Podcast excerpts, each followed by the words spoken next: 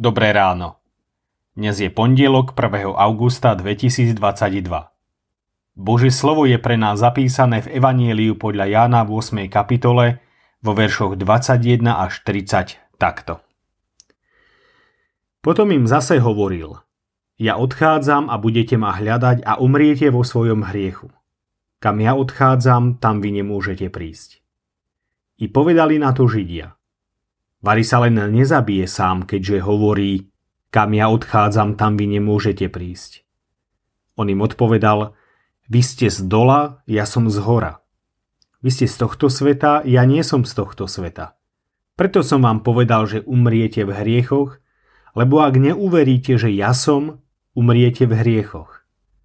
Povedali mu teda, kto si ty?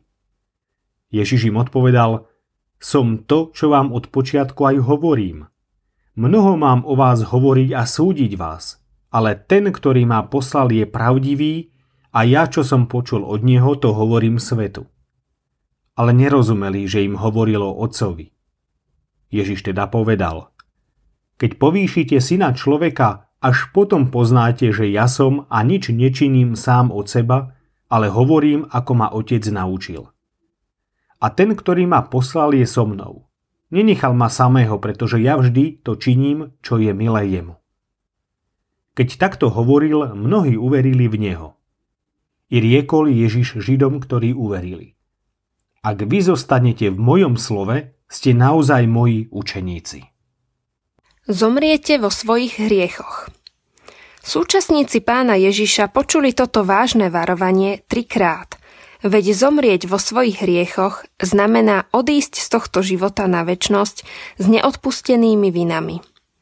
A postaviť sa pred svetého sudcu na poslednom súde s hriechmi, to je priamo si ísť prevziať odsúdenie, väčší trest, väčné trápenie. A čo my, ľudia 21. storočia? Platia tieto pánové slova aj pre nás? Aj nám sa tu pán Ježiš predstavuje slovami Ja som.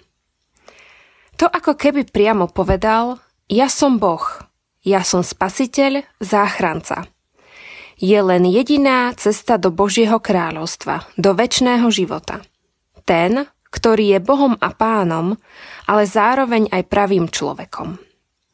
Je to ten, ktorý za mňa i za teba dobrovoľne zomrel na kríži Zomrel kvôli našim hriechom. Zobral na seba trest, ktorý sme mali znášať my.